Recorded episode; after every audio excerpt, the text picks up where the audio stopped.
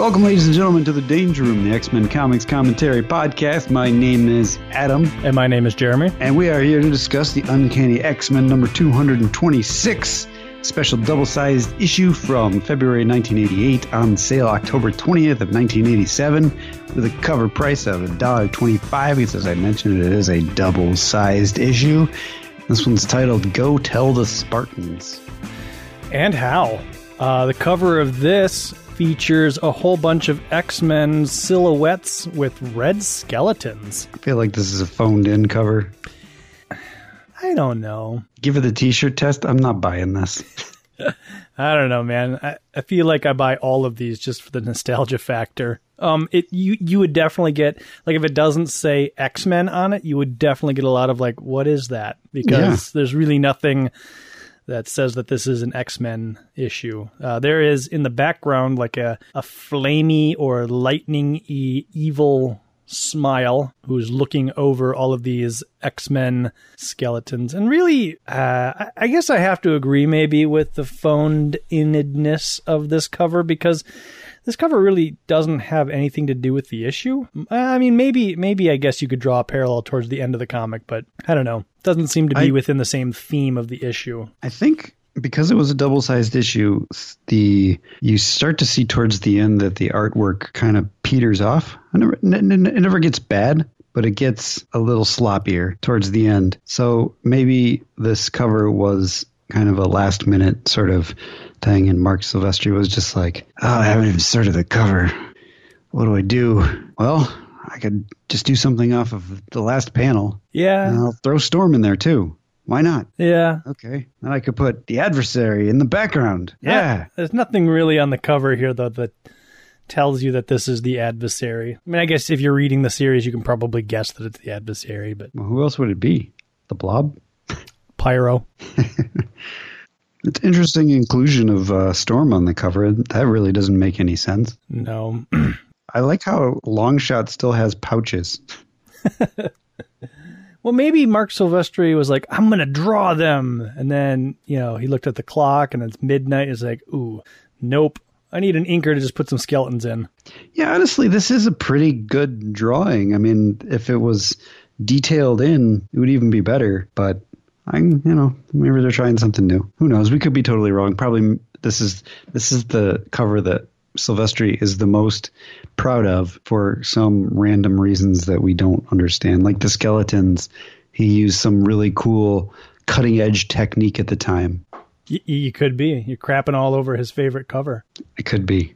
I've never really had a problem with this cover. Um, you put all three of the covers together, and I think it kind of works, right? You have like the the first issue is like the heroic, like good guys fighting bad guys, and then this would be like your Empire Strikes Back ending, like it's all over, the X Men are gonna die, and then the third issue has a, a more uplifting cover. Put them all three together, and it you know kind of tells its own story.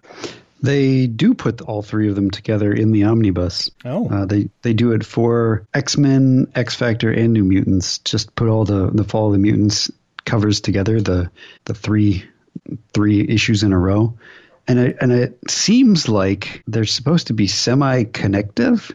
Like there are things that bleed in from previous like the covers, but but not really. So it's hard to tell if if those things that actually bleed into different covers are coincidental or not. I would imagine there was some level of coordination. It, it would have to be the extremely smallest amount of coordination, though. If there was any amount of coordination, that almost makes it disappointing. the X Factor ones are much better, especially the cover of 24 and 25. Those go together pretty well. But uh, yeah, the X Men ones barely go together at all. And then the New Mutants ones, I can't even find it in this book. Oh, here they are. No, they don't go together at all. The ground kind of goes together. and that's about it. Yeah, they were all going for something different, maybe. Yeah. So yeah, uh, open this guy up, um, and we we get kind of like a little a little prologue before the actual credits, and uh, we see. And when we last left the issue, the X Men were running inside with Mystique, and Freedom Force was taking cover outside with uh, Rogue, Psylocke, and I don't remember Dazzler. Maybe I don't remember. Uh, we'll find out in a minute. But inside the building, Wolverine is laying on the ground and he is in pain. Maybe one of the most bits of pain he's ever been into. Most people would die, but not Wolverine. He's got his healing factor and everything's knitting itself back together and it hurts. Hurts so bad. But he's a leader, and so he can't give up. He can't he can't just phone it in. He's gotta he's gotta push through this. And all this just because he got sat on by the blob. Uh, well, probably getting shot by all those lasers didn't help. Mm. But again, that was his own fault. That was that was a long time ago. Yeah. Well, this is this is old Wolverine. This is uh not not new wave Wolverine where he would have regrown legs in like 10 minutes. and so inside uh you know the X-Men are like Colossus is putting together a little lean-to or something to protect Wolverine cuz I, I think they're worried about the building maybe collapsing on them. Havoc scanning the outside trying to figure out what to do next. He says, "I will bu- I will build a redoubt to protect Wolverine." I don't know what a redoubt is. I just assume it's. I said Like lean lean to, but he's got like a giant boulder. I don't know what he's gonna do with this giant boulder. I will drop this on Wolverine. It will help. I am not good at protecting Wolverine. Yeah, I mean, there's not like a frame or anything that he can put this boulder on that would shield Wolverine from additional, you know, things falling from the sky. It's just he's carrying a big boulder over to Wolverine. And you never actually see what he does with this boulder. We just like change our attention over to Freedom Force, and then Wolverine's back in action later. So, I don't know. Yeah. Just filling some pages, filling some dialogue balloons. Marc Silvestri drew this, and, and uh, uh, I don't know. Chris Claremont could have been like, I will clear some debris. Could have been better, but I guess he decided he would go with redoubt, which I also don't know what that is. It's a thing I've never heard of. I'm not going to look it up. Yeah, I want our listeners to uh, not look it up for us. If you have to look it up, I don't want to hear from you. If you know what it is, though, I mean, there's no, there's no way we're going to know whether or not you looked it up. But please, please don't. No, if you know what it is, you should uh, give us a phone call at 501 Get X Men and leave us voicemail about what a readout is. Yes, is it like rebar? Colossus asks Havoc what's going on. Havoc looks outside. He's he's also lamenting the fact that Wolf, or, you know, the X Men are the criminals and the former Brotherhood of the Evil Mutants are the good guys. He recounts the prisoners, which are Psylocke, Dazzler, and Rogue, and he also recognizes that Destiny, the precog, she looks really upset, and she is. It, it almost feels like this is a couple of seconds before the last panel of the previous issue because nobody's freaking out over the fact that a crack opened up in the sky yet.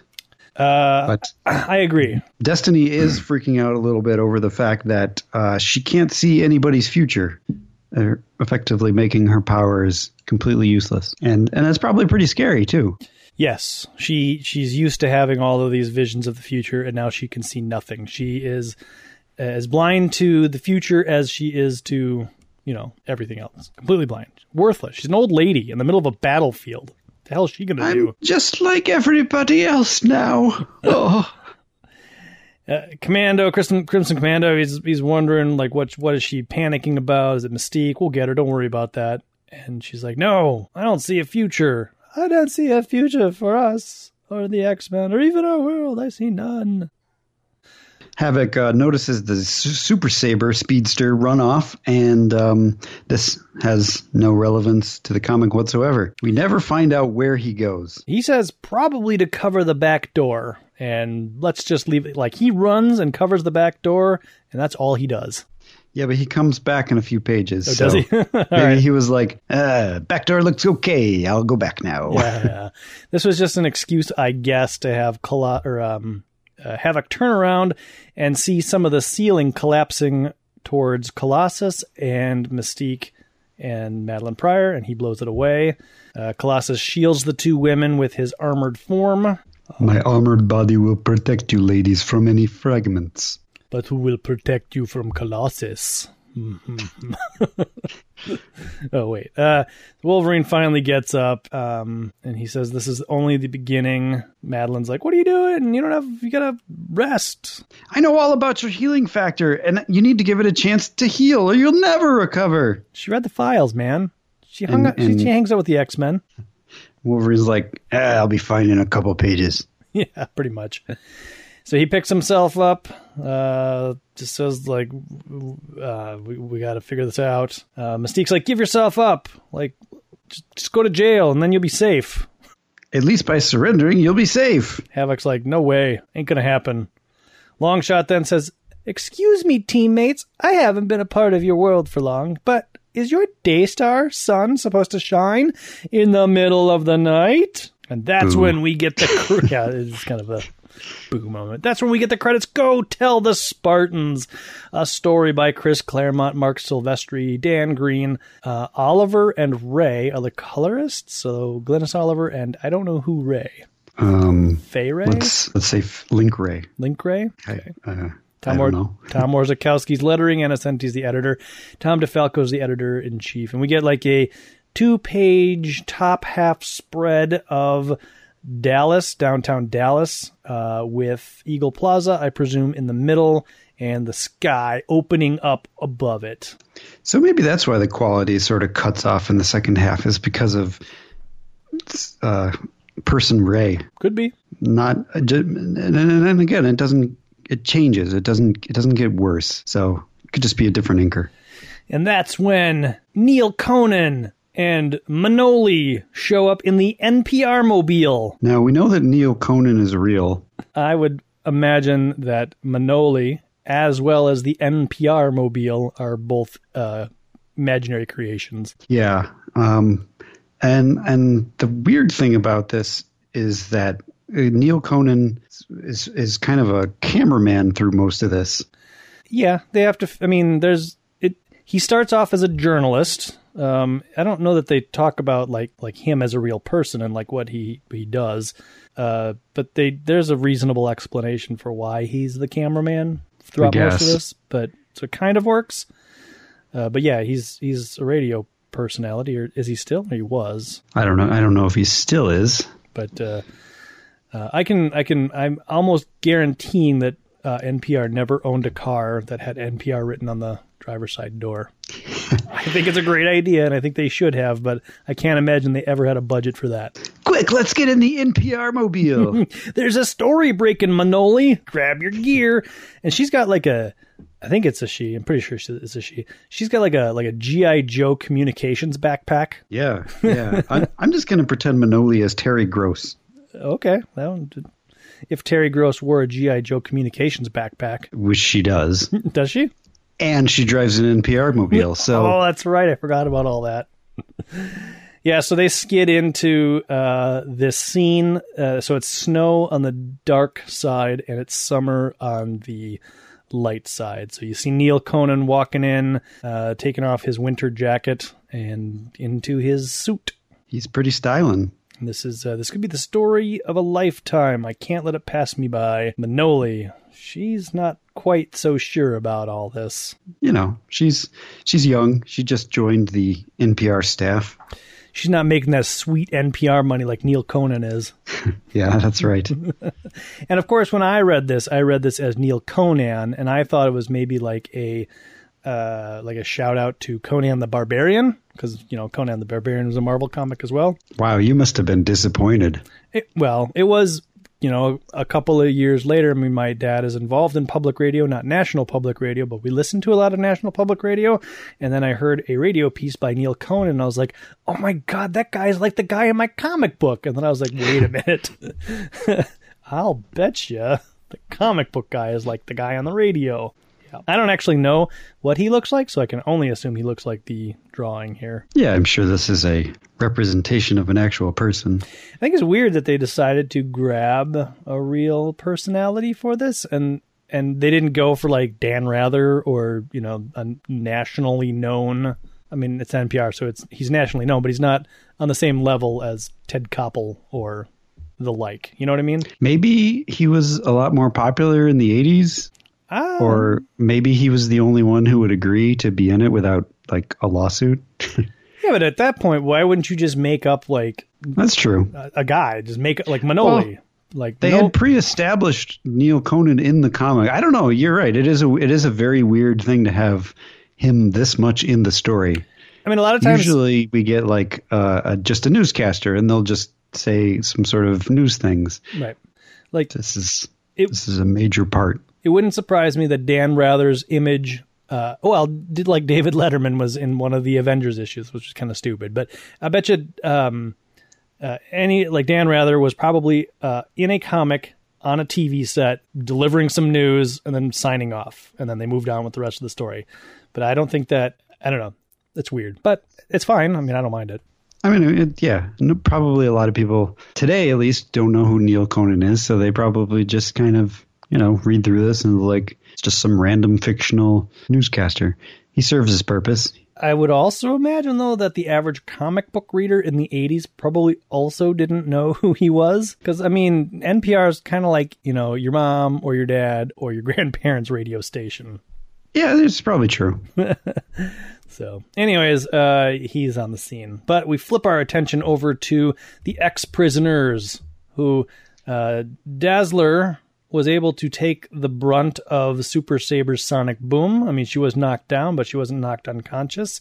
So she decides that with all of the uh, sound that she absorbed, she's going to do a dazzle blast. So apparently, the sonic boom uh, charged her up fully. Yeah. So she does do a dazzle blast. It blinds a bunch of people, but it has no effect on uh, Spiral, who grabs the Oracle mask that um, Destiny pulled off. She flies up to Dazzler. She's like, "You can't blind me." She shoves the Oracle mask on Dazzler's face and then stabs her in the face with a knife. Yeah, this is uh, this is pretty serious. Um, also, this is where I noticed that S- Super Sabre is back when when Dazzler blinds everybody. Oh, he's He's he's right there. He's turned around, yeah. So he he ran back. He's like, "Up, oh, back door's covered." ah, Dazzler! Ow, my eyes! So yeah, she she puts like you said, she puts a mask on Dazzler's face uh, and then stabs her with a knife in the face, which is pretty serious. Yeah. Except in the next few panels, she explains Spiral explains to Psylocke that it's not as serious, it's not as bad as it looks. the The mask is real, but the blade is not. It's more of like a like a psychic thing.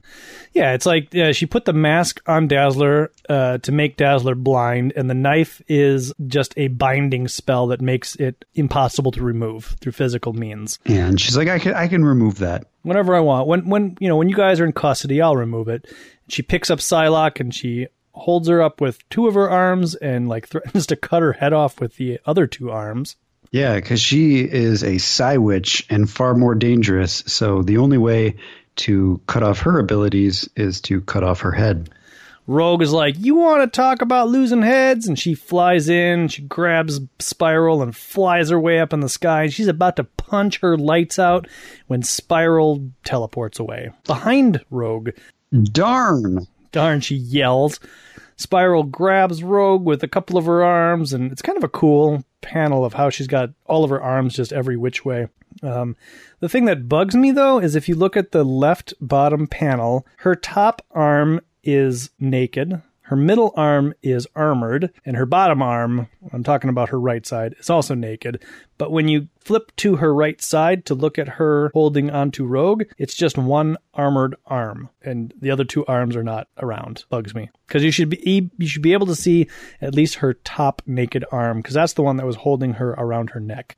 Oh, I see what you're saying. I don't care about that bottom arm. That's just off panel. That makes sense. And I wouldn't be bothered if her top arm would have been the armored arm. Then this whole panel would make sense. But wait, Well, her top arm is the armored arm. If you look at the uh, the middle top panel or uh, the, the the middle panel in the page. oh, well, that's weird. So so I'm thinking, her arms are just all over the place. So her yeah, her middle there's- arm is there's raised. a ab- mistake happening here. her middle arm seems impossibly raised over her top arm. That seems like it would really hurt her multiple shoulders. Well, that doesn't bother me because the the the position of the arms seem like they're all coming out of the same place.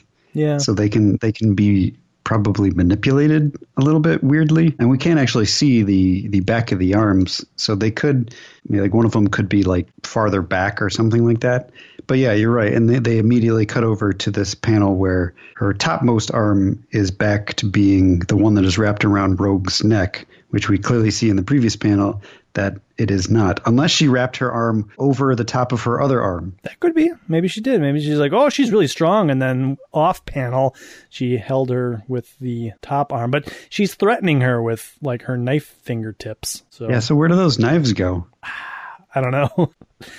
it's weird, but I guess it's probably pretty difficult when you're drawing six armed women trying to keep track of which limb was where. And you're doing Perhaps. a double size, right? And you only have like 28 days to get her out. Yeah, yeah, it's tough, tough life. So we flip our attention over to elsewhere, um, and where Storm and Forge are hanging out. They're not dead. They were teleported elsewhere.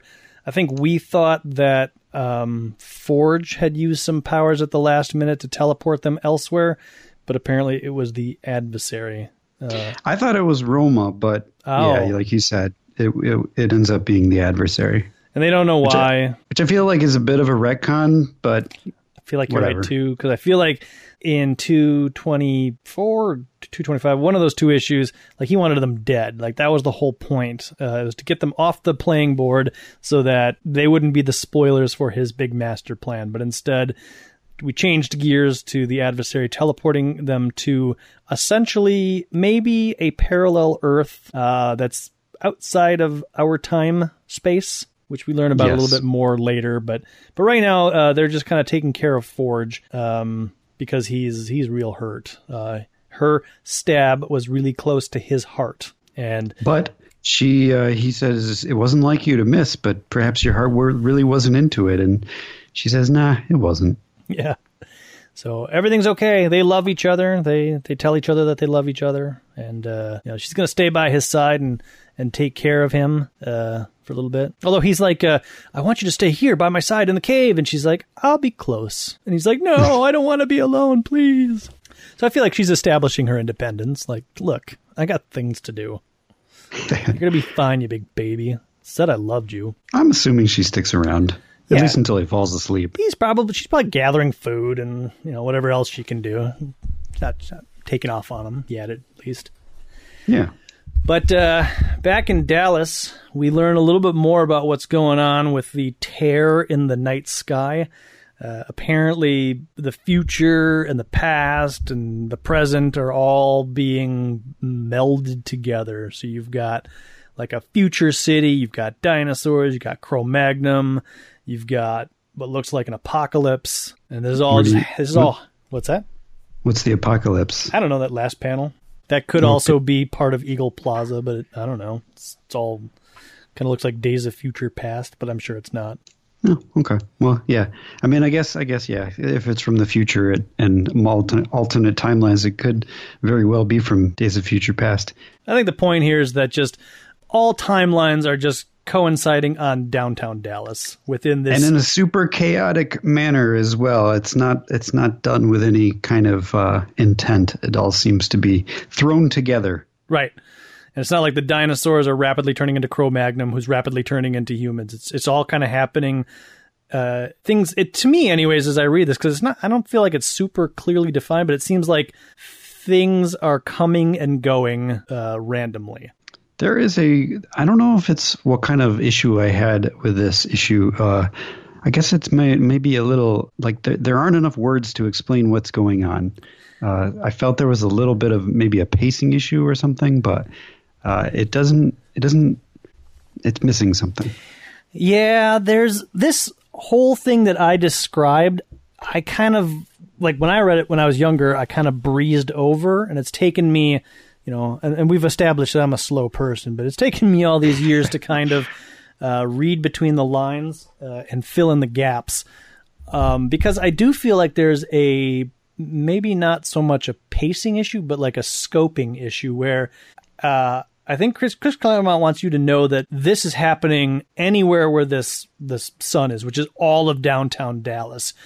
But the X Men and Freedom Force are only at um, uh, Eagle Plaza, so their scope of ability to help situation is limited to Eagle Plaza. Yet this is supposedly happening everywhere. If that makes any sense. Uh, I don't know. I, I think it, it's just it's it's it's it's a lot of concepts being thrown out there, and they're not tethered together as well as I would like them to be. Right. And I don't even know if I mind it so much. I think like maybe the jumbly mess that's happening in this universe, like the best way to convey that is to withhold some information? I don't mind withholding information. In fact, I, I, I, think I mean I'm probably making a bigger deal out of out of something that isn't really a big deal. It just it feels like this is not the strongest point in Chris Claremont's writing. Hmm. He's he's done things far better than this particular issue. Hmm. But then again, there there is a lot of going on here, so maybe maybe he's just having trouble tying it together. And then again, maybe I'm just completely out of whack and this is exactly what he intended. And right. so uh, Wolverine catches this madness. Uh, uh, he catches on to what's going on, and he goes to Mystique. And he's like, "Look, whatever's happening, it's bigger than both of us. Uh, we're gonna have to work together." And so, truce. She, yep. She's like, "Yeah, that sounds like a great idea." Okie dokie. X Men and Freedom Force. Together again at last. Colossus continues to kind of like go off onto his own. He's thinking about Roma, um, thinking about a choice that has to be made. Keeps getting distracted. Madelyne Pryor kind of brings him back. Yeah, there's this kind of a thread of this uh, fate that is going to happen to the X Men throughout this issue. And and he keeps uh, and he'll do this again some more, but he keeps kind of like the X Men go one direction, and he kind of like wanders off in a different direction. He's not entirely sure why. He's trying to find yeah. something and he doesn't quite know what it is. Uh, but why is do I feel the answer lies within this building? So this is where I feel like the scope thing hits a little bit, where I first noticed it, anyways. Because when we see the darkness tear open into the sun, I feel like it's like, okay, it's Eagle Plaza and kind of like the surrounding area. And we see Neal Conan and Manoli enter it. So we, I think, anyways, as I read it, that they're like, I don't know, a block or so away from Eagle Plaza but they're just like walking around. And apparently, they're by a movie theater. They see a futuristic news truck that's crashed into the movie theater, and apparently they're not very close to Eagle Plaza. And this is where Neal Conan gets his camera. Yeah, um, and the the movie is playing the, the the film Attack of the Killer Pacifists, which I think is pretty funny. yes, it's hilarious. It's clever because they're they're pacifists. I would go see that movie. Yeah, sure, I, I would too. They're killer pacifists. I get it, man. I totally I get it. Uh, Manoli says like with technology like this, there isn't a place that she couldn't broadcast to if she only had a little bit of time. Like it's so well constructed that you know even even a noob could figure out how to run it. Yeah. And uh, Neal's like, "Yeah, all right. Why don't you do that?" Uh, Manoli finds a gun and tells Neal to duck because behind him is like not even a Cro-Magnon. It's like a I don't know. It's like a Sasquatch with an axe. It's a straight up monster. So it is a monster who who slices through. And this is also where I kind of drew the parallel of like, well, Neal Conan. He's fighting another barbarian, sort of. It's got to be this is Conan Conan's backstory. At the end of this, Neal Conan's going to get transported into Conan world. exactly. Where he becomes Conan. And he's going to be like, bye, Crom. Oh, that's, that's, Conan. That's, that's, the extent of my Conan knowledge.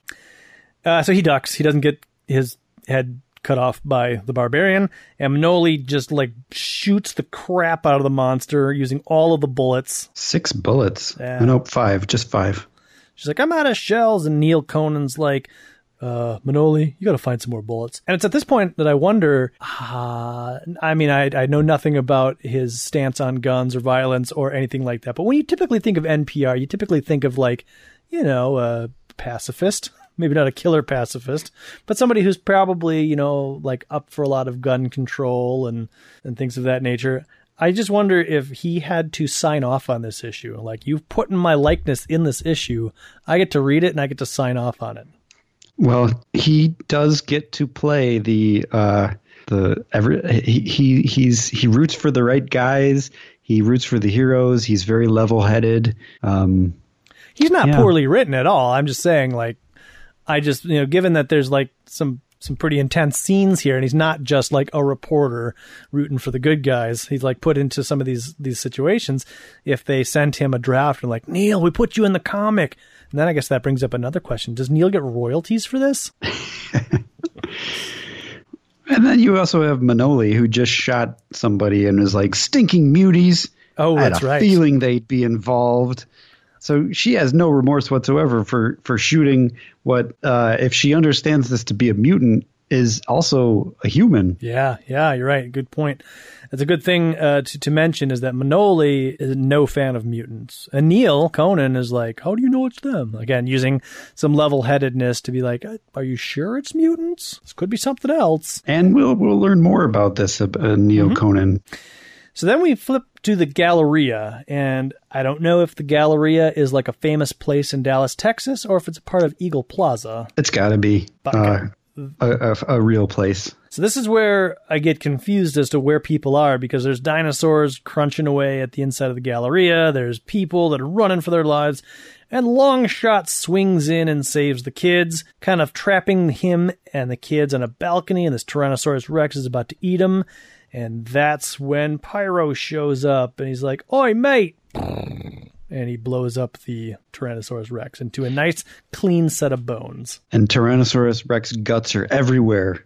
I don't know. I think he burnt them clean off, man. I guess Because everybody everybody looks all right. So everyone's yeah everyone's all right they all look clean and he's like uh, nice set of bones there got a museum around here and uh, so so this is several hours later. I'm presuming. Like every time we kind of cut to a different location, time has passed, and, and we definitely see this.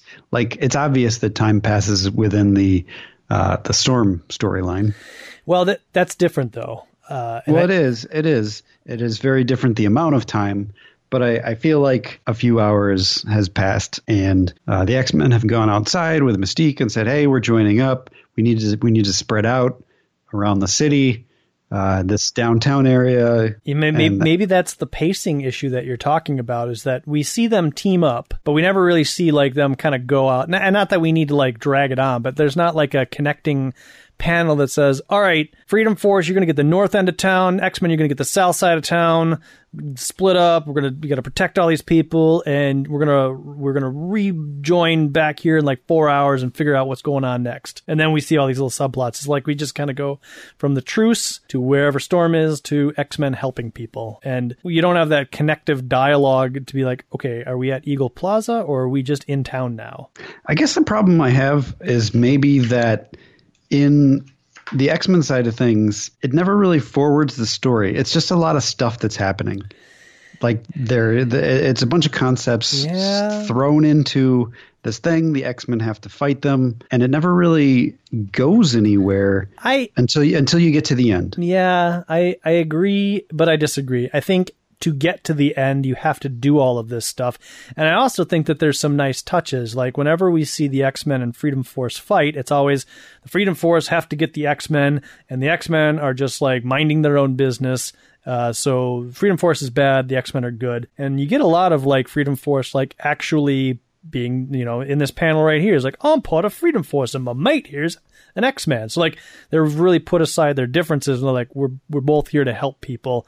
And you'll see Yeah. that with other Freedom Force people working with the X-Men and being genuinely good people, which you so you never see. You never see that. Uh, I, I, I agree with you. There are a lot of nice touches. so especially uh, in the sense that there's a lot of things that we don't know what's going on as we as we go through this issue and by the end of it it is it is made very clear that all the a lot of the things that uh, we didn't know exactly what was going on and, and felt like they were sort of aimless get uh, resolved Yeah. in a, in a really in a really satisfying way Yep. So some barbarians show up. The police are trying to stop them, but Super Sabre comes along and he sonic booms them all. Sonic boom he shouts Uh, Wolverine jumps out. He sees like some, I don't know, some sumo samurai barbarians. sumo samurai yes, and, and Wolverine's like, uh, "You want to quit while you're ahead or play rough? Your choice." We do see not a very good picture of Wolverine, but it's kind of a classic smile with his claws drawn out in front of him, like he's looking forward to this fight. And yeah, so this is, I'm pretty sure, several hours later again because Wolverine's fine now. Yes. And so he goes to town. He's fighting all these sumo samurai barbarians. And Neal Conan is on top of this news truck that they commandeered. Manoli's running the control panel and she's broadcasting out to ABC, CBS, and NBC. and uh, they're kind of having a little back and forth about you know how he's doing the good work, and she, Manoli's like he's just as crazy as they are. Like, what if he turns on us? Right. What happens if somebody makes him a better offer? These super, these self-proclaimed superheroes protect humanity from supervillains, but who protects us from our heroes? She almost says, "But Neal, who watches the Watchmen?" but she changes to who protects us from our heroes. Uh, is that a question to ask when he's bleeding instead of us? You really believe in these X Men, don't you, pal? It's their world too. They deserve as much freedom and happiness as anyone else. I'm Even Neal that one that you just shot. Yes. I'm Neal Conan. This is NPR. And this is the and she says, you know, the the difference between us and them is their powers, and power corrupts. Mm-hmm. And you know, this is a this is a decent argument. Whereas a, a couple issues ago, we had that weird one sided argument right. with uh, Valerie Cooper, where it was like a big news sort of thing. This is this is much better done. Yeah, yeah, yeah totally. Um, and so I don't know. Manoli kind of looks like she's the, the, drawing is like she's maybe reconsidering her position, but she's not vocalizing it yet. Um, but she says that the the whole world is watching, so keep rolling that camera. Yeah, because she's she's tapped into ABC, NBC, CBS. Nobody's paying attention to New York right now. right, that's right.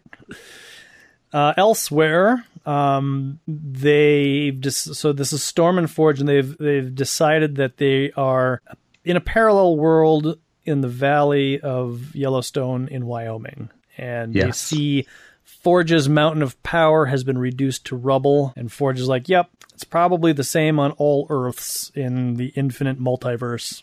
And the the way that we can see how uh, time is traveling through all of these storm uh, vignettes is her hair grows. So so in the previous one she had she had a mohawk, but it was more more of a contained mohawk.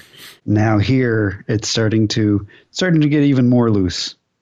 It's bigger, messier. They found razors because uh, Forge's hair is growing but he his face is clean shaven except for his mustache, and Storm is still maintaining a mohawk. It's just a gigantic mohawk. Yeah, but that's neither here nor there. Well, since Silvestri started, she the mohawk has grown in length almost to the, the point where like the mo- the mohawk goes into a ponytail. Right, and I like this mohawk a lot more than I like early punk mohawk. Oh, really? Yeah. No, I don't. I don't know if I agree with that, but I like this one as as as well. Maybe this is because this uh, this is essentially my first storm mohawk was kind of the wild unkempt mohawk versus that perfect mohawk she had. Hmm. But anyways. So yeah, they they get into uh, basically Forge wanted to come to the mountain to verify that a couple of things that the adversary was in charge of what's going on and that they are on a alternate reality Earth and that they're the only people here essentially and Storm uh, can't believe her ears and decides to go off on her own. Forge, she's got to go over. She's got. She's going to go to Africa. Forge also reasons that they're still part of the game. It's just that they're kind of using a different rule set. Right. To, to the ad- the adversary put us here on purpose there is the possibility that we could escape, and the adversary knows that, but he's made it really difficult for us because that's the kind of person the adversary is. So yeah, Storm takes off, and uh, Forge is like, "Yep, I get it. I understand. Sanctuary is a trap, but you have to discover that for yourself." So, all right, I'll see you in a while, he says. yeah more or less. So then we go back to Eagle Plaza. So maybe a couple more hours have passed, and the X Men and Freedom Force are all kind of uh, uh, rejoining forces, bringing supplies, carrying things, dealing with uh, hurt folks. Mystique is delivering an interview, so apparently Manoli doesn't have. No, this is still Manoli broadcasting. Uh, she, yeah, she, and and this is where I got confused because I thought logically Neal Conan would be the journalist here, but he's still the cameraman. That's a great point. Manoli's got the microphone; she's doing the interview, and uh, yeah, that's uh, Neal Conan who's running the camera, and it, it should totally be opposite because he's the journalist. Yeah, that's why I think she's Terry Gross. Okay. Uh, Mystique is giving kind of a, a, a well crafted, kind of politically correct um, response to what's going on. Well, she's just kind of saying what the facts. This this is what's happening. Havoc is like, listen, lady, if the X Men were the crooks everyone likes to figure us for, we wouldn't even be here. Anybody with a sense would have skipped town at the first sign of trouble, but we've been good guys. Uh, what you media types dub superheroes from day one, risking our necks as a habit. Habit. The only difference is that your folks or your camera lets the folks watch on TV. I hope to blazes they enjoy the show. So he's angry. Uh, and he's got a good point, right? So, like, more or less, the X Men have not been in the public eye, unless it's been Yeah. for destroying San Francisco accidentally. Uh, We've saved the world a bunch of times and you never saw it. Well, this time you're seeing it. So here, here's to it making a difference. And Mystique surprisingly says, I couldn't have put things better. Now, if you'll excuse us, we have to go to work. Neal Conan says, "Way to go, X Men! That's telling the world." so now, Psylocke, Spiral, uh, and Spiral are working together to try to get Dazzler's Oracle mask and knife off, but she can't get it off because the growing air of chaos about this accursed place is twisting her magical dance. Uh, did Spiral always talk like this in these kind of stuttered half sentences? No. Okay, so this is a new thing. Kinda, I think. I think she talked like a relatively normal creature. Okay. prior to this panel. Um, Colossus doesn't believe her, so he picks her up by his, her neck and is like, "Try harder." And she's like, "I can't do it." Psylocke says, "Let her, let her go, Colossus." I can sense that she's telling the truth. She's as startled and alarmed as we are. And then Colossus threatens her, and Spiral says, "Maybe someday we'll put a match against the two of us to the test." Perhaps so, and far sooner than either of us suspects, he says as he pulls out the little Colossus uh, chess piece and looks up at the top of Eagle Plaza and the hole ripped in the sky. Yeah, And we flip it back over to elsewhere. It's Africa of the other Earth. Uh, Storm's air- hair is even longer. Um, it's n- it's no longer a mohawk at this point. I feel like it depends on what drawing you're looking at. Because this first one, when she's got her arms lifted up into the air, she definitely doesn't look like she has a mohawk. But then towards the end, it looks like she goes back to having no hair on the sides of her head. I don't really care, but but yes, her hair's getting a lot, a lot longer and a lot more unkempt. Um, she sees herself as a younger child, I think. Yeah, we kind of get a weird flashback of when she first got her mutant powers. She came to this area uh, where many theorize human life began, and this is where she first met, saw the bright goddess that she's always referring to. Aha. So she she attempts to recreate that, but she's the only person here. Nothing. This world has no soul. All of the elements are in place, but they are uh, they are form without full substance. Because this place, I am meant to be. Am I meant to be she? So she wonders that is she the blessed bright goddess of this earth? Right. Because right now it's just her and Forge. Yep. Maybe Adam and Eve. Who knows? Meanwhile, uh, Crimson Commando and Stonewall are directing some traffic, I guess. Um, they're trying to get people to a sanctuary that they've established downtown. So I guess this definitely lends uh, credence to you thinking that many hours are passing as all of this is happening. Yeah. It takes a little while to put together a sanctuary, especially when you're fighting sumo samurai barbarians. This is a little confusing though because now there's suddenly a prairie in the middle of the city, which makes you sort of confused about how big this thing is. Right. But I mean, they have pointed out a couple times that the the the the world is still transmorphing or reconfiguring. So it is possible that it is still the the downtown space. Just things are shifting. yeah, just stuff is happening like crazy. Uh, somebody, a good old boy, says, "Look, everyone on that ridge, Indians." and a bunch of Cheyenne, Cheyenne, Chey- Chey- Cheyenne, I don't know how to pronounce that, uh, come down from the mountain. I'm gonna go with Cheyenne, Okay. but that might be white guy speak for something else. right. Uh, Crimson Commando and the leader of the Cheyenne meet uh, to discuss the fact that they need to team up because the there is an ancient adversary at work, and he, he tells us essentially all the stuff that Forge has been telling us for the past couple of issues that the the adversary is an agent of chaos who is working to reshape and destroy the world. He mentioned something about a med- having a medicine maker or a medicine chief who is their forge that reshapes spirit into reality, which is very similar. Crimson Commandos thanks to uh, how Forge was the maker of Eagle Tower and such. He must have read the files. well, yeah. yeah, I like this whole back and I mean, it's not really much of a back and forth. It's more the the uh, I'm going to go with Native American actually, but okay. Uh, the Cheyenne uh, chief here. Um, talking to Crimson Commando, I think the whole thing is really well written. It's not a cliche. It's like this is like I'm a Native American, I'm a Cheyenne, and this is what's happening.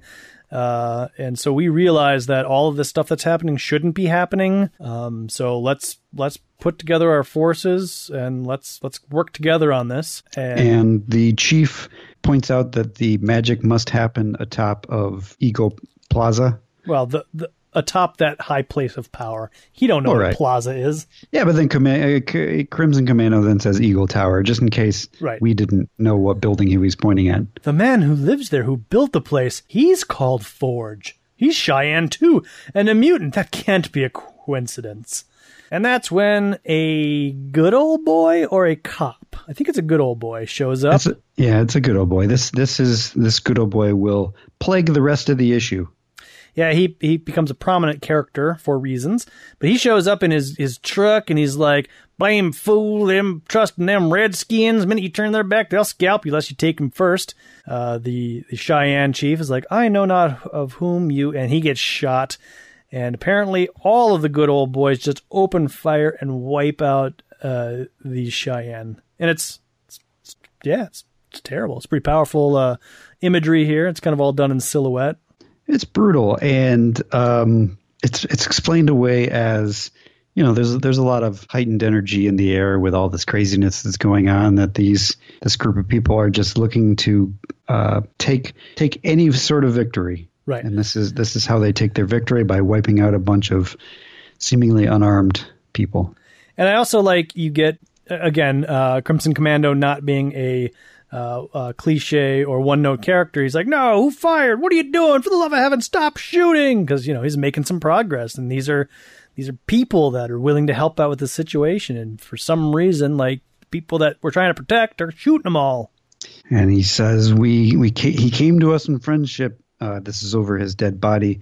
Crimson Commando is saying he came to us in friendship, Stony, offering help against a common foe. Sometimes you got to wonder whether we even deserve to be saved. Yeah, yeah. So it's got Commando got some depth. Uh, but we go back one more panel, and there's this guy that's got like a big happy smile. I don't think that's the guy that opened fire, but I'm wondering what he's wearing on his head because it looks like a lampshade. it is the guy from the previous panel, and he is wearing his hat. Oh, it's just a really weird angle of the bottom of his cowboy hat. Yeah, that's really weird looking. Because I'm like, wait, is this a Vietnam vet with like a helmet or is it a lampshade? But all right. no, it's just the guy with his cowboy hat. Okay. And so we go back to elsewhere, and Storm is uh, hair's even longer and more wild. She's riding a horse back to uh, Forge's built a cabin with solar power, and uh, apparently a year has passed. Where did this horse come from? Well, you know, there's animals, or I or, guess so. or just a horse. Adversary's like Storm, Forge, and a horse. That's it. That's all they need. I guess there are giraffes in the previous panel or in the pre- previous couple of pages. So, and there there are some birds there too. So yeah, I guess there are animals. So they they have a little reunion. They embrace. They kiss. Uh, and Storm uh, Forge's leg is tiny. He's he's whittled it down. He's used a lot of the electronics from his legs to build something. Well, presumably a lot of things because he's got solar panels going on. Yes. He's got a little cabin. Um, yeah, and so he's like, Did you find what you're looking for? And he says, I believe so, but I wish I had not. Your adversary is the cruelest of jesters. Uh, and this is the richest of prisons. So I guess they're they're trying to figure out what are they going to do? Are they going to try to get home, or are they going to just stay here in this you know pretty awesome Earth that they occupy by themselves? And Storm could fulfill her supposed destiny of becoming the the mother goddess, the blessed bright lady. Yeah, sure. And so the good old boy with the cowboy hat, he's shooting a bunch of people. He's featured prominently on the next page. The X Men are also helping out, uh, kind of fighting off uh, some attacking, more attacking barbarians. Yep. Neal Conan is bandaging up one of Spiral's arms, so apparently she took a little bit of damage. Madelyne Pryor's kind of tending to Dazzler. So uh, Wolverine says to Neal Conan, Yo, Neal, any word from outside? And this is when we get our first mention of what's going on in X Factor. There seems to be some big fracas in New York involving X Factor. The other superhero groups, the Avengers and Fantastic Four, are being kept in reserve until it's determined which is the more paramount threat. To which I say, screw you, Chris Claremont. this is not a Chris Claremont thing. I, I think it's more of an Ann Nocenti thing or the the editor in chief who's like, you can do whatever you want with your mutants, but Captain America, he's got other stuff to do. Ugh. I mean, the reality of the situation is that if the Well, fracas, actually, Captain America is not a member of the Avengers right, Right. now. bad pull, but the reality of the situation is that if this was happening in Texas and like it was going mad and the stuff that they're supposedly broadcasting was being picked up and the stuff that was happening in New York was happening, uh, wouldn't they just divide and conquer, right? Like send Fantastic well, you Four got the York you got the West Coast Avengers; they would be here. I mean, there are the Avengers would probably be in New York. Right. So this is this is this is not just a um, X Men thing. Like I swear I've read this in Fantastic Four where they're like, "Oh, the chips are down and we're in trouble. Somebody call the Avengers." And it's like, "Oh, they're being held in reserve." Right. Which is a terrible. Like I, I, I would just, you know, I, I could deal with anything. I get the fact that you have to mention the Avengers and the Fantastic Four because they're important, and why aren't they here? And somebody's going to complain about why aren't the Avengers there? But are being kept in reserve? Yeah, I mean, You couldn't keep the Avengers in reserve. no, they'd be like, "We got to do something because we're the Avengers." It would have been neat or more in, in uh, more interesting if just prior to Fall of the Mutants, the Fantastic Four and the Avengers were sent to space or you know some Yeah. other uh, Atlantis mission. Like just they they're in their own three part miniseries dealing with something else that's not quite as important, but explains away why they can't help the Fall of the Mutants. But it's interesting enough to give the Fantastic Four and Avengers fans something to read. I don't know, and it could could even be labeled like a Fall of the Mutants tie-in Right. but it didn't it wasn't that's part of the thing about fall of the mutants i don't feel it was very well orchestrated like i like the x-men story um i've not really read the new mutant story to me it feels kind of disjointed uh, and then the x factor story like starts okay middle's kind of strong but then just kind of peters out and has nothing left to me it runs out of gas but we'll talk about that later anyways And why? Why are these? Why? Would, what's up with the double-sized issues? it's the thing to do man Is that just like we're gonna do this thing? It's gonna be the fall of the mutants. It we're just gonna that'll be the banner name. It's not gonna have any like none of the nothing will actually have anything to do with the fall of the mutants. But uh, we'll have double sized issues. Well, no, there's there's falls of the mutants, right? Like there's a there's a fall of the X Men mutants that we'll talk about, and then there's Angel has fallen, and Doug Yeah, Ramsey yeah. has fallen. I mean, it's, Yeah. Okay. so you know, to to a degree, I mean, it's not quite maybe as grandiose as the title leads it to to believe. Or or the uh, the panel that we got of the the art where everybody's dead. yeah, it's a little misleading. That's that's true. Uh, yeah. So Wolverine's like, oh, so we're on our own as usual. Mystique's like, the devil it is. We still don't know what we're dealing with and how to stop it. And that's when Wolverine pontificates, maybe we're the ancient Spartans, Mystique, holding the line at Thermo Thermopylae. Thermopylae. It's the new game by Milton Bradley. uh, against impossible odds, buying our fellow uh, Greeks time to raise proper defenses and mass the armies. Here we remain obedient to their will, even unto death. You ever see the movies 300? It did. That's what he's talking about. Since when did you become a romantic? Wolverine says, Darlin, how can anybody be an X Men and not be a romantic? You know, I've never read Frank Miller's 300. I've not read it. I've only seen the movie, and the movie was was fine. The movie is, uh, yeah, it, it, it is what it is. I really enjoyed it when I first saw it, but I don't think it holds up. But I like how ridiculous it is.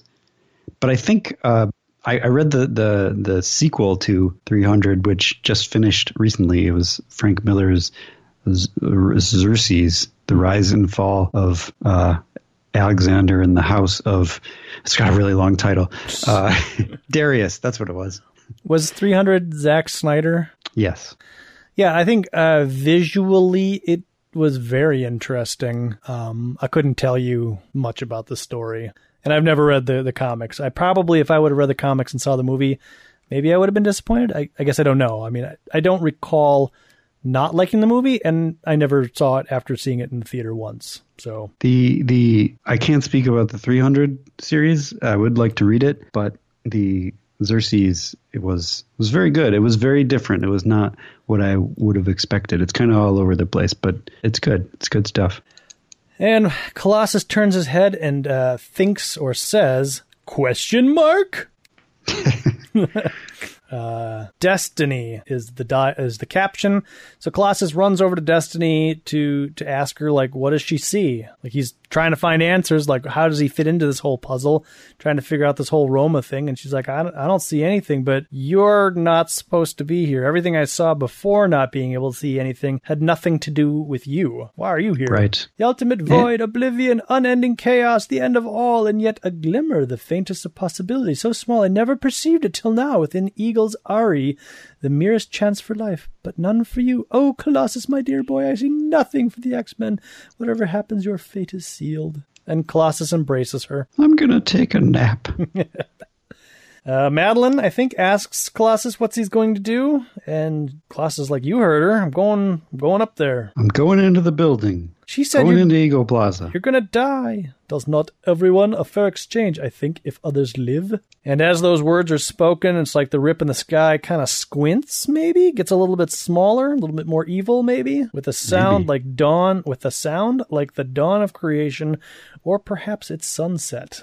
In the twinkling, more of the city is washed of by the awful eldritch daylight. Okay, so it's getting bigger, it's expanding. Mm. And now in the, in the water, we see we see like a volcano, we see a dinosaur, we see maybe pirate ships, we see a castle. Pirate ships. I want to see that. Yeah, man. The changes, uh, the ma- manic, irrational juxtapositions, more extreme, coming faster and faster, while in the eye of the tempest. Um, Psylocke catches a glimpse of Colossus's thoughts, and he's like, "That woman that you met, that's Roma. I know her from Captain Britain comics."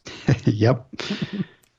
and she is the uh, caretaker of reality, which is a subtle way of explaining why Destiny didn't see any futures with Colossus, is because Roma sent him here, uh, and what's happening is kind of outside of the the realm of I don't know the game that is being played. I guess. Colossus is the spoiler. Yeah, that's why he has his own chess piece. And uh, so then we get kind of a montage while we're learning about Roma of of Wolverine fighting things. Colossus is now fighting things. Uh, Mystique is just firing on monsters with a shotgun, which is kind of cool. Uh, Wolverine comes in and says, for some reason, that Colossus makes sense. Ever since I arrived here, I have been drawn to Forge's Aerie. Perhaps this is where our answers to be found? Boy, makes sense. I mean, as much as anything, I guess. Rogue reconnoiter, which is not a word I would ever use. Uh, Forge's penthouse. Spiral get there faster, Mystique says, and uh, Rogue's like, "Darn, Mystique may be my foster mother, but that doesn't mean she cuts me any slack." But as Spiral makes it to the top, she gets blown off the roof uh, in a fiery, I don't know, She's like a, she's a fireball.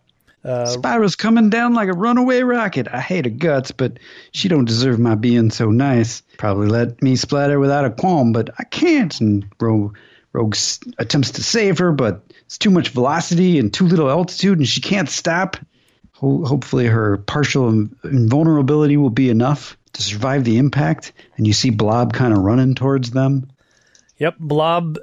He absorbs the impact. They land square on him. They leave a crater, uh, but Blob's okay. They pull him out of the crater, and Never figured I'd owe you my life to you, Blobbo. You risked my you risked your strawdy neck for one of my pals. I gotta do the same for you, hey. and we see that good old boy with the cowboy hat kind of looking in. Uh, he's like, uh, um, "Too bad. World would have been a better place without them if they would have died."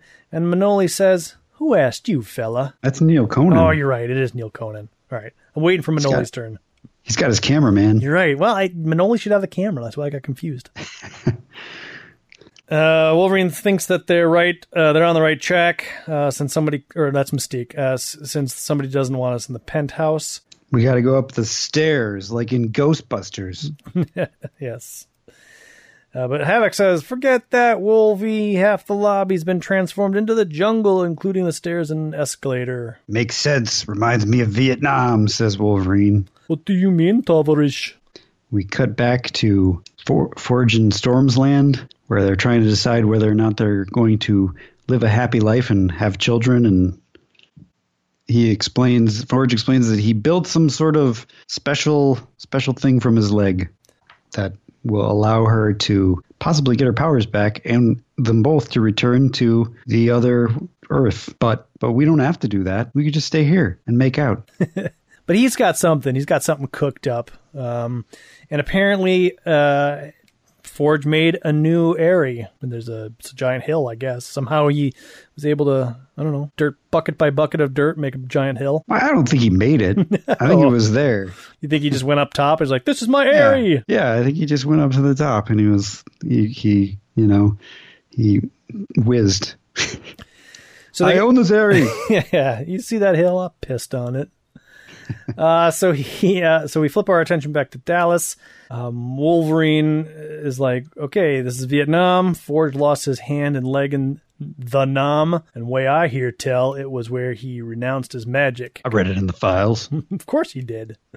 Uh, Sniper shows up, and Colossus takes the brunt of the bullets. Comrades, beware. Should also be noticed that the the good old boy with the cowboy hat and a shotgun, he's in the Eagle Plaza with the X Men and some of Freedom Force.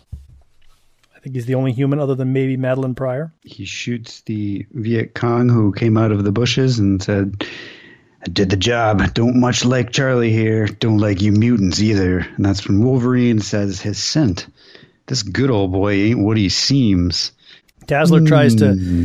take out the sniper as well. She's using her little concentrated finger gun, but she's blind, so she keeps missing. Yeah, she's she's aiming towards the sound, but it doesn't really work. She's frustrated. She's got a big knife in her face. Wolverine is like, ah, but then round this madhouse, what is? So he's he's second guessing his senses about this good old boy. Wolverine says Psylocke. I've traded. I've. I've. Oh, oh, do, do. Uh, I'm not going to do it. I've spotted Roma's thought traces. She's present in this reality mode, and I believe I can pinpoint her position. And Neal Conan is back behind them as well, so he's he's also here. Ah, that's right. He's filming. Now, ain't that convenient and about as obvious an invite to a trap as I've ever heard. But they're going to go do it anyway. And, Steve's and like, you can't do it. And uh, the good old boy says, "Y'all claim to be heroes. Don't that make it your job?" you do you don't belong here, human, says Mystique. This is my world, mutie. It's your kind that don't belong. My kind, mutant kind intends to save the world, including, regrettably, those who don't deserve it. Someone remove this contentious oaf before I forget which side I'm on. Crimson Commando You heard the grabs lady him. jump. And Neal's still got the camera running, and uh, And Wolverine makes a speech. he does. Because Freedom Force wants to go too, but Wolverine says, nah, think of this. Think, woman, this is a trap, no sense in all of us being caught. Moreover, somebody's got to stay behind to protect the civilians, and we got a we got a nice close up of Wolverine as he gives his speech.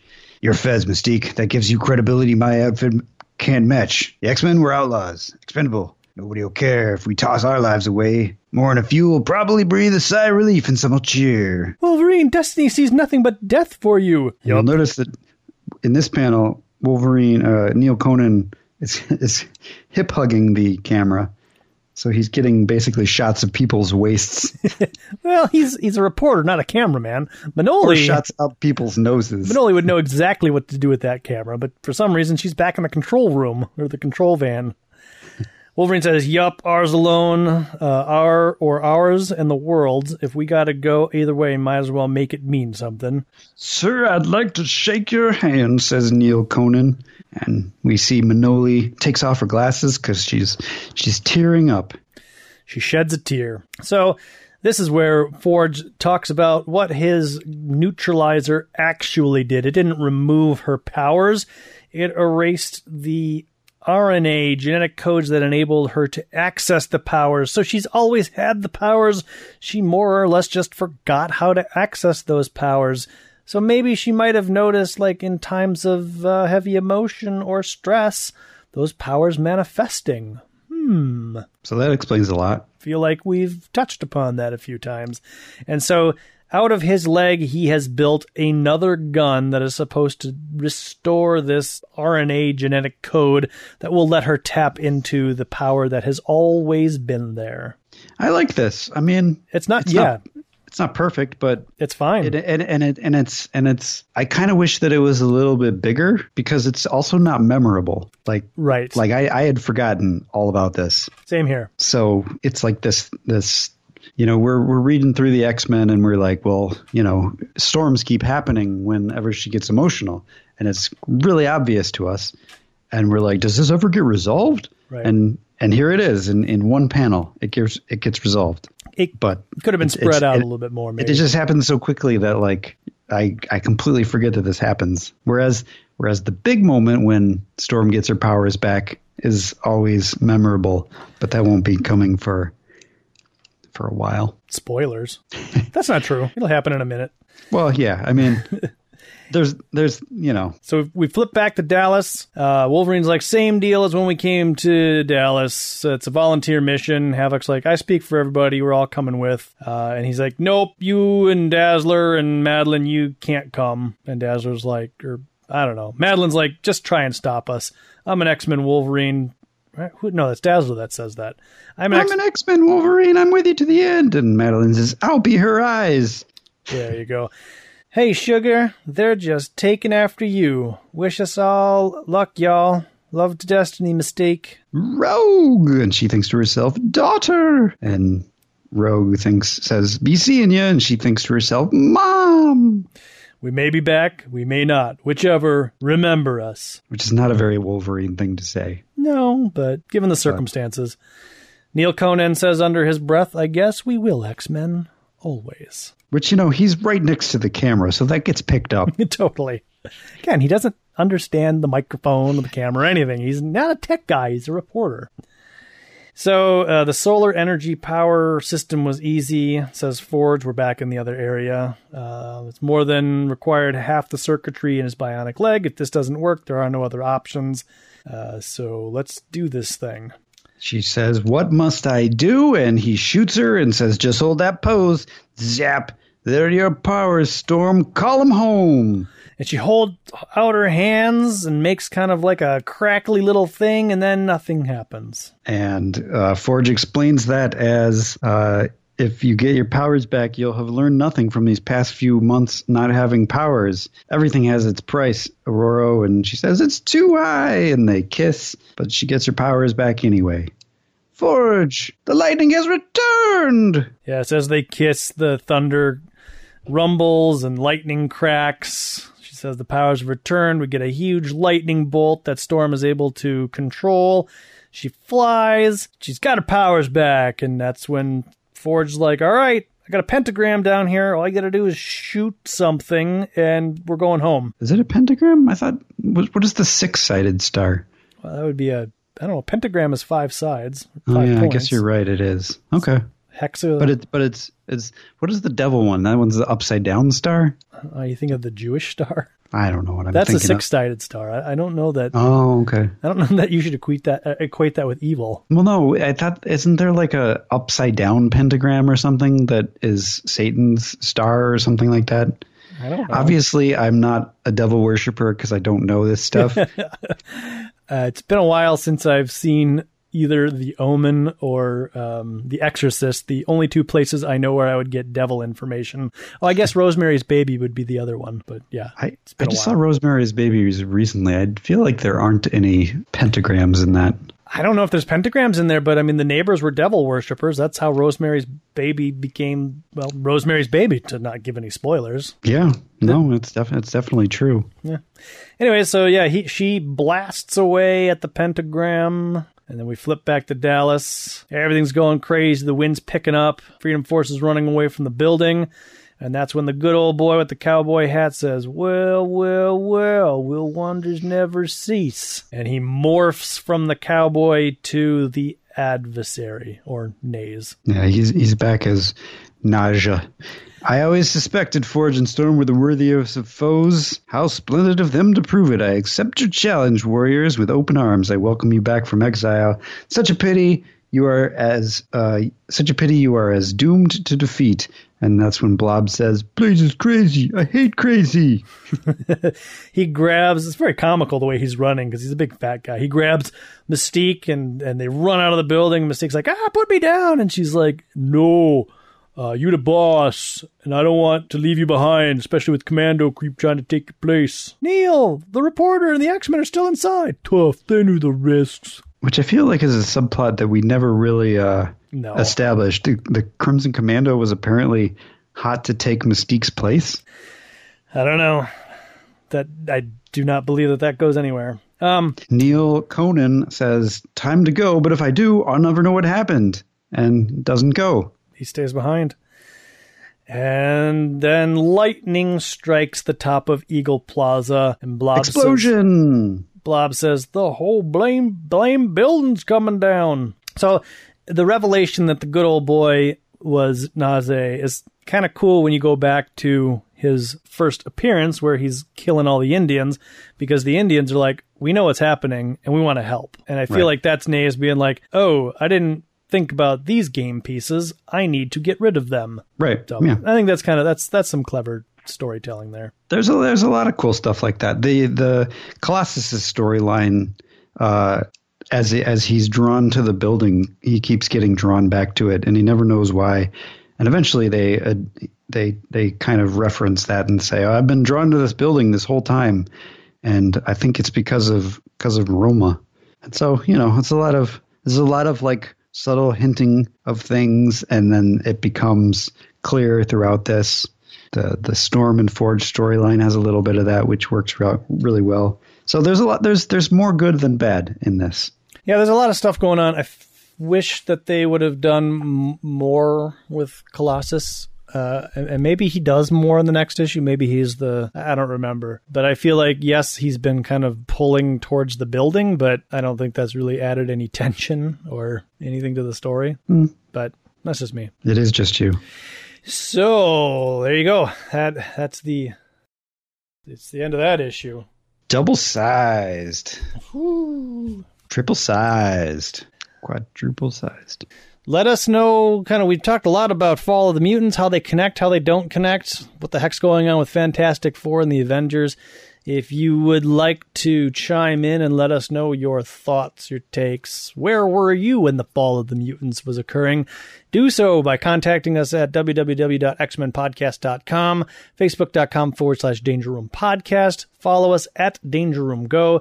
You can email us danger room at xmenpodcast.com we're on itunes. Go to the podcast section type in danger room. We're the first podcast that'll show up or as challenged earlier you can call us at 501 get x-men and tell us what a redoubt is uh, 501 get x-men 438 9636 and when I say readout, I don't mean like a computer readout. I mean like R E D O U B T. Like, I doubt you. Oh, yeah? I redoubt you. I double doubt you. well, but I double redoubt you. Triple dog dare. Uh, so yeah, and then uh, a little bit more fall the mutancy stuff going on. yeah, we got we got our old X Factor number twenty five. Um, bullet points. We'll call this segment. Uh, New York City is being attacked by the uh, the Four Horsemen of the Apocalypse, and that's essentially what is going on in X Factor. The X Factor team manages to escape uh, from captivity by Apocalypse, and they fight him for a little while, and then Scott and uh, Marvel Girl get sent out of ship or the ship. Sorry, jumping ahead Spoilers.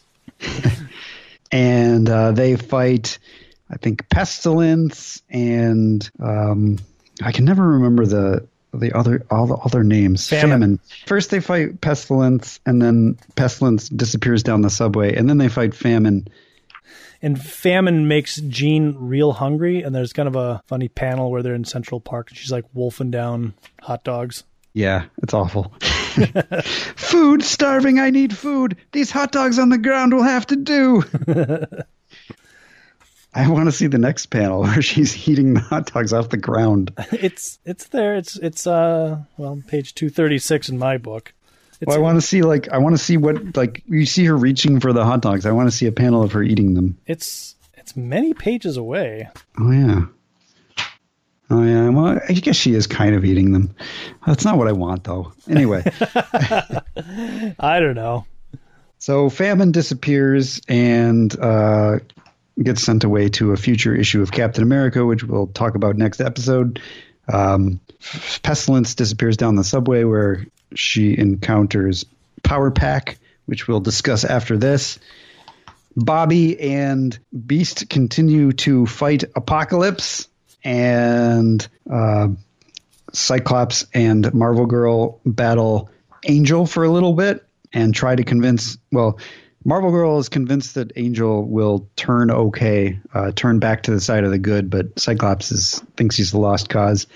Ship goes out of control because of what Beast and Iceman are doing inside of the ship, and it hits the Empire State Building, knocking the antenna off. And that's when Power Pack shows up to help Marvel Girl stop the antenna. But then Pestilence returns, and Angel also returns, and uh, we don't really see it in this issue, but in in the Power Pack issue, the antenna of the uh, Empire State Building gets split in half, and Power Pack saves one half, and I guess Marvel Girl sort of lowers the other half safely enough that it doesn't hurt anybody. Um, whew, this is another double sized. So. Yep. Um, so War is now essentially uh, he gets beamed up back to the ship, as does Angel, uh, to help Apocalypse, who says that uh, Bobby and Beast are now going to fight the several second level of difficulty, which is kind of weird, but okay.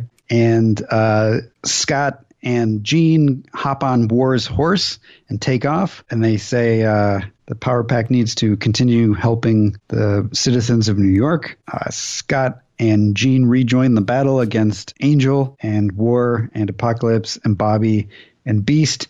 And uh, Bobby comes up with a plan where he decides that the only way to get Angel to realize that um, he is he is good. He, he's a good guy and not a bad guy. Is if he kills Iceman. So Iceman sets himself up to be killed by Angel, which Angel does. But spoilers, it's not really a spoiler because it's in like the, the very same panel. Uh, Bobby is still alive. He just created an ice statue, which freaks out Angel. He says, No! And then he rips off his uh, luchador mask. Death mask would probably work okay. because isn't And he, isn't like like the pink and the blue isn't that costume or is that skin? I've never been clear on that. well, that is costume. Okay, so he's got a he's got a mask on top of his skull mask. I don't know if that was how it was originally intended. I mean, I like the skull mask. The skull mask is pretty cool. Yeah, but spoilers, he'll eventually grow a full head of hair, but he won't change colors. Yeah. So, I think they turned this into a costume. Although if it's not a costume, that just means he's naked and he has got no like you know Colossus or I mean uh, uh, Apocalypse neutered him. Yeah, maybe. yeah. So, so this is we're going to assume that this is a costume because eventually it becomes a costume anyway. Yeah. Uh, Bobby shows up again, and uh, Angel is kind of happy about it. Apocalypse inspired me. He made us believe you were dead, beyond rescue or redemption. I hoped you attacked me, believe me dead, you might snap out of it. It worked. Uh, Apocalypse leaves the ship with uh, Caliban and War. He says, "Hey, Caliban, do you do you still want to work with me?" And Caliban's like, "Can you make me Death's equal?"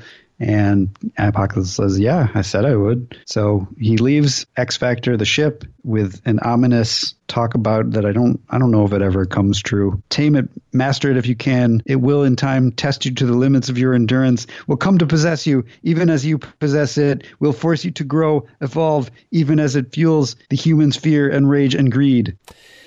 So the thing I don't like about this is that Apocalypse like they fight for like a minute and Apocalypse is like we've won, let's go. You can have the ship that was like super futuristic. That's a gift. It's a trade. I don't know. Yeah, for Caliban. Yeah, uh, it just doesn't I don't know. Well, you know, he he he's acting like a villain. I don't understand. Like, it feels like a lot of resources and time and energy would have gone into ship, but I guess we, we will learn more about the ship or ship. He he were. lost his fight. He, he's he's acting like a villain and being like, you know what, I'm I'm totally giving you the ship uh, because I totally could have won this day, but I decided that you know uh, because the chips are down, I'm just going to kind of leave right now. But I totally would have had you if I stuck around. But I'm just going to leave you my ship, even though I don't have to. But I'm cool. I'm Apocalypse, and I'm taking a Caliban because that's like the equivalent, you know.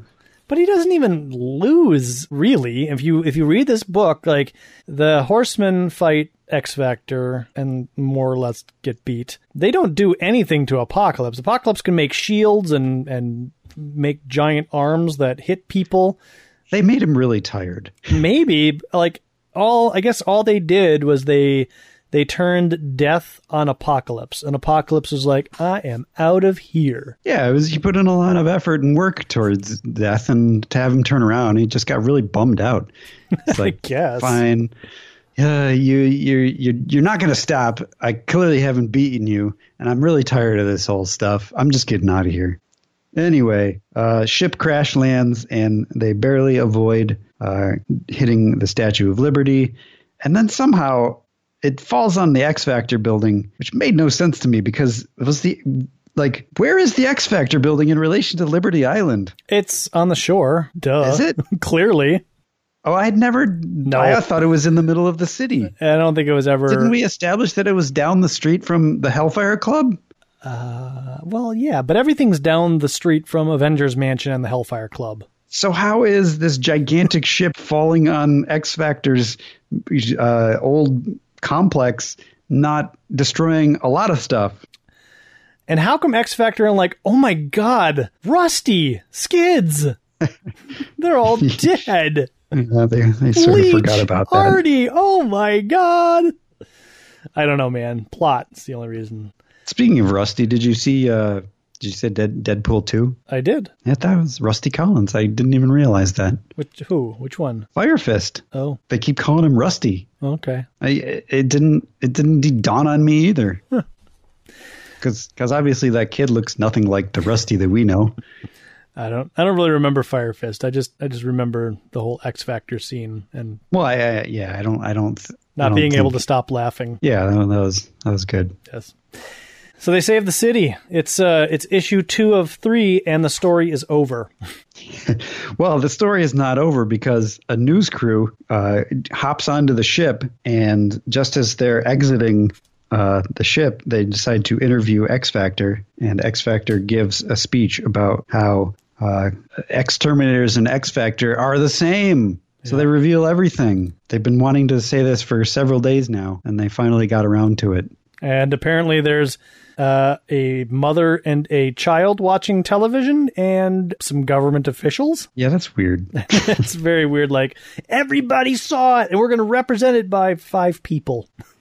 Well, you know, these are the five people that aren't watching ABC, NBC, or CBS, which is clearly on San Francisco. Neal, or no, Dallas. Dallas. Neal, Neal Conan was unable to tap into PBS. Yeah.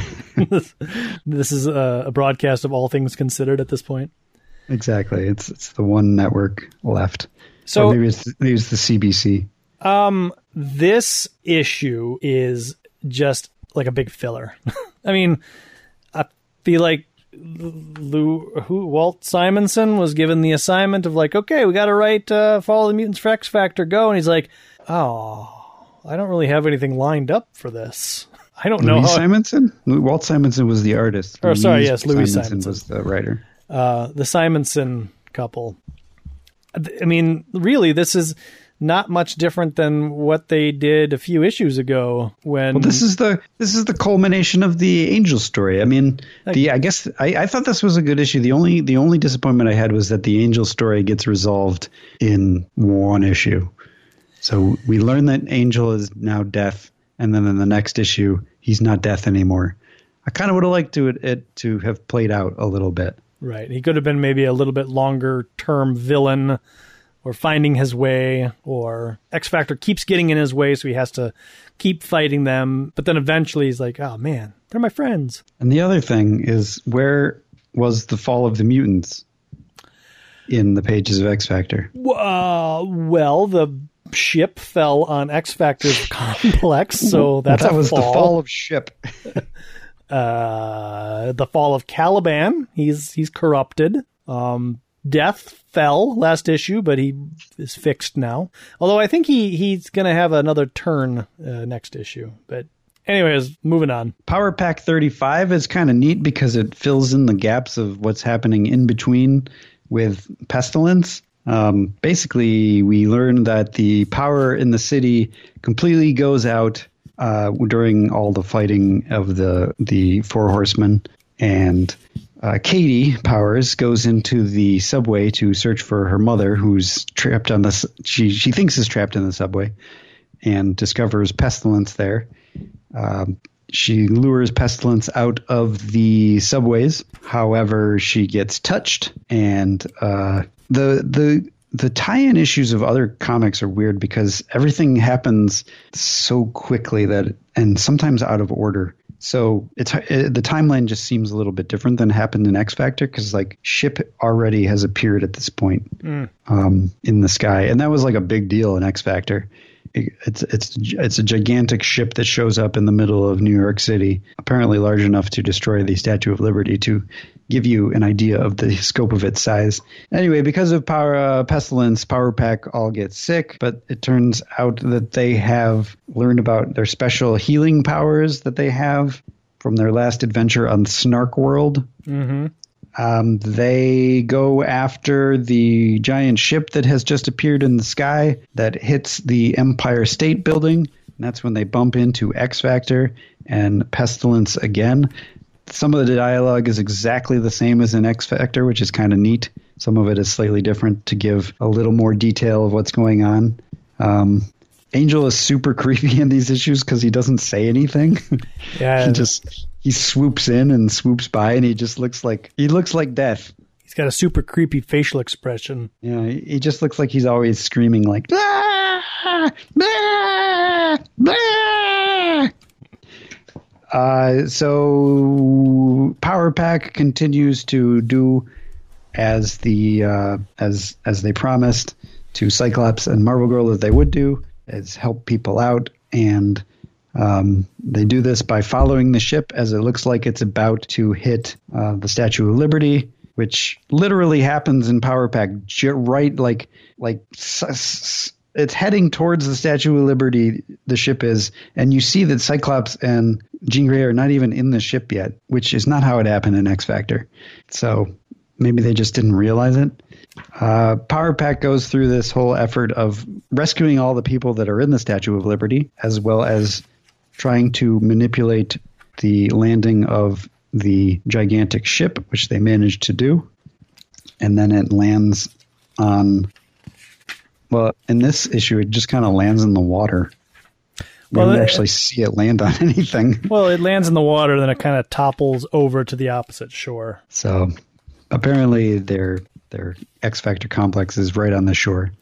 I think I've discovered the problem with the X Factor and the New Mutants stories, uh, and that is that Louise Simonson is writing both of those and Power Pack. Yeah, yeah, that is definitely. She's probably uh, having a little bit of trouble That's- keeping all this together. That's a lot of writing to have to do, whereas Chris Claremont's writing just this and potentially preparing for Excalibur. I feel like she's more focused on Power Pack, honestly, because this this had the best characterizations of everybody. I thought, um, Yeah. and and some some news report, eh, eh, the news report. The same thing happens at the end of this, where news reporters interview uh, Power Pack or uh, uh, X Factor, except that. Um, they're waving goodbye to Power Pack. X Factor is, and Power Pack, as they're leaving, is saying, they just told reporters they're mutants and they say they're really X Factor. But at this point, the the reporters aren't even really in the panel. it's very confusing. This would only be a problem if it was the same writer writing both books. oh, wait a minute. Uh, next issue of Power Pack features Master Mold. I'll Oh, have to see if I can find that. heck, we have to read that. In um, Daredevil 252 is is not really going to be covered.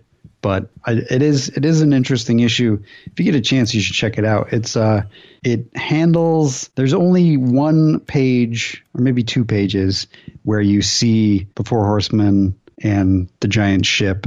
But mainly, it's a story that takes place in Hell's Kitchen, where all the power has gone out, and Daredevil and Black Widow are just kind of dealing with the chaos that is ensuing with all the power out. And it's it's it's a pretty good story um, that doesn't really relate to anything that we're doing, except for the fact that all of the stuff in X Factor is going on in the background, but it's not really what this story is about. Oh, that's kind of cool. I like that. It it is it is it is actually it's a well written story too. Um, it's it's pretty good.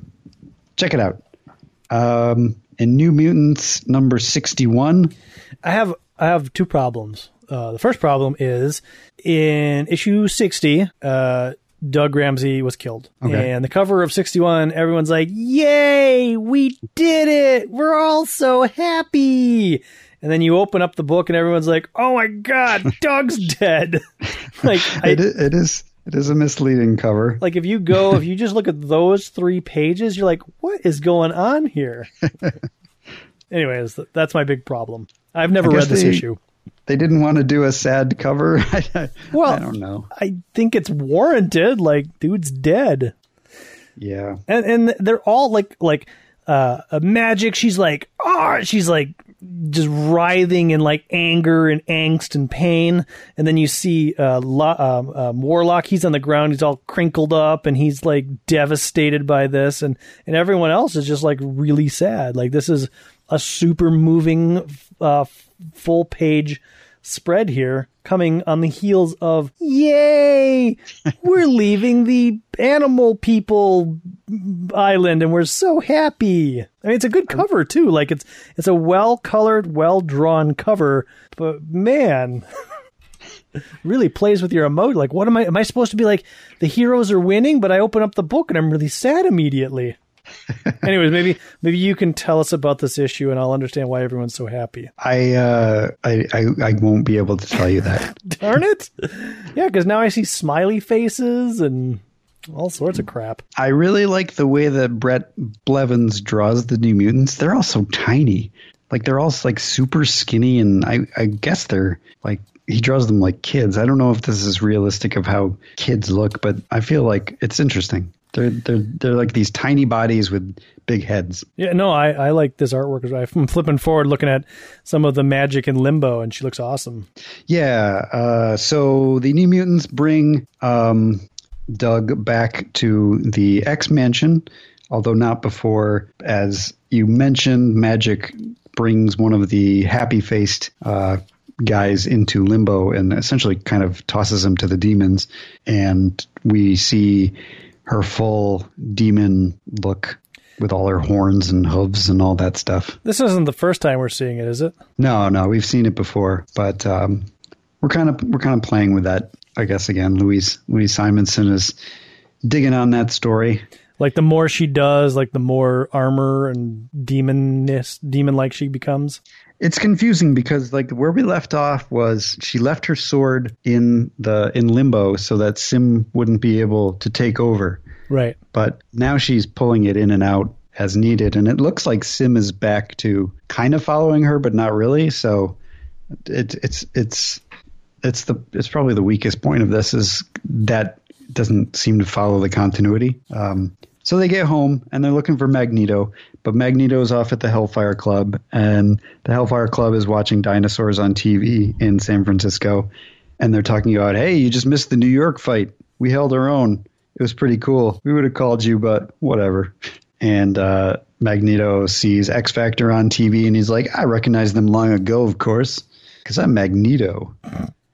Um, oh, there, there's a whole, whole push in this issue of Magneto really hating humans again. He's kind of like, I'm in support of mutants.